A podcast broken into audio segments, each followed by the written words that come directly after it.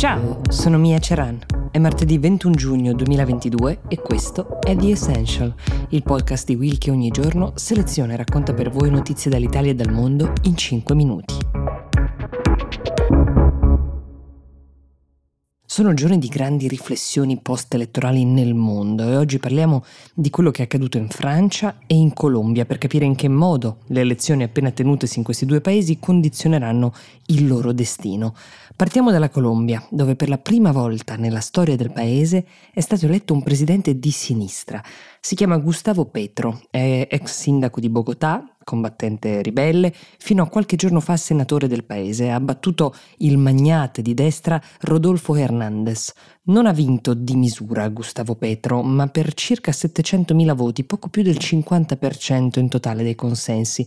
Ma il cambiamento per il paese potrebbe essere epocale. Immaginate decenni di governi, tutti di destra o conservatori, un paese che ha un grandissimo tema di divario sociale tra la risicata classe dei benestanti e una stragrande maggioranza di persone che invece vivono sulla fatidica soglia della povertà.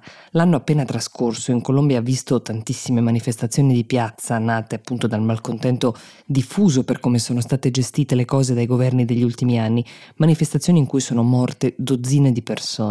Il neo presidente Petro, 62 anni, che è stato membro, come vi dicevo, dell'M19, che è uno dei movimenti di guerriglia che si opponevano al governo del paese e che è stato anche in carcere per possesso illegale di armi, ha definito questa vittoria una vittoria di Dio e del popolo, Oggi, ha scritto su Twitter, è il giorno delle piazze e delle strade. Punti cardine della sua campagna sono stati la promessa di sanare le diseguaglianze del paese, promettendo istruzione universitaria gratuita, riforma delle pensioni e tassazione sulle terre non utilizzate, che ovviamente toccherebbe i ricchi proprietari terrieri del paese. I detrattori di Petro sostengono che i suoi piani economici porteranno il paese sull'orlo del collasso, ma va specificato che le gestioni degli anni passati non hanno reso l'economia colombiana esattamente competitiva competitiva o florida, Petro ha anche promesso di implementare un trattato di pace che era in realtà stato sottoscritto già nel 2016 per concludere un conflitto durato 50 anni con le FARC, il gruppo di guerriglia comunista, e di cercare una tregua anche con il gruppo, questo invece ancora attivo a differenza delle FARC, dei ribelli dell'ENL.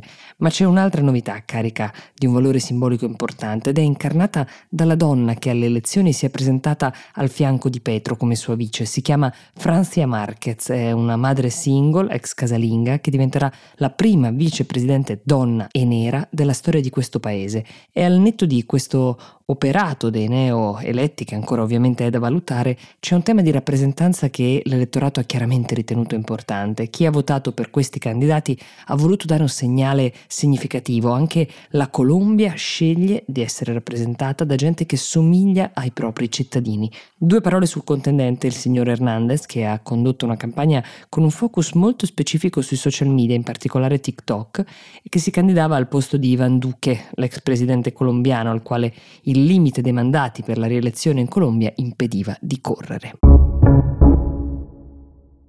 La settimana scorsa vi avevamo annunciato e un po' spiegato il contesto per il quale in Francia nel weekend scorso eh, si sono tenute le elezioni legislative. Con queste Macron, vincitore alle presidenziali, si sarebbe giocato la sua maggioranza in Parlamento. Il risultato è stato quello che il presidente temeva, cioè la super alleanza guidata da Jean-Luc Mélenchon, sotto la quale si sono ritrovati tre partiti di sinistra e anche gli ecologisti, ha ottenuto un ottimo risultato, così come la destra ha registrato una una crescita notevole, due aree politiche distanti ma con un unico obiettivo, quello di complicare la vita al governo e a Macron, cosa che potrebbero riuscire a fare benissimo negli anni a venire. Senza la maggioranza parlamentare, Macron si trova costretto a negoziare con questi partiti, ridisegnando l'agenda che lo ha fatto eleggere alle presidenziali. Renaissance, il suo partito, ha ottenuto circa 230 parlamentari, molti meno dei 289 che servono per avere la maggioranza assoluta. Marine Le Pen e il suo Rassemblement National invece hanno ottenuto un risultato clamoroso che per la prima volta da quando sono comparsi sulla scena politica darà loro la possibilità di ostruire letteralmente letteralmente il lavoro di Macron, organizzando non solo dei voti di sfiducia, avendo i deputati in numero giusto per farlo, ma anche rimandando ogni disegno di legge al Consiglio Costituzionale, che significa sostanzialmente rallentare l'iter parlamentare in modo significativo. Insomma, è principalmente la destra ad aver tolto a Macron i suoi seggi, ma anche l'alleanza totalmente in attesa della sinistra con gli ecologisti, per la prima volta in anni riuniti sotto l'obiettivo politico di destabilizzare Macron. Nella descrizione di questo episodio trovate un link a tutti i trailer dei podcast della famiglia di Will, un bel modo se vi va di scoprire se c'è qualcosa che ancora non conoscete che magari vi interessa ascoltare. Io vi do appuntamento domani con The Essential.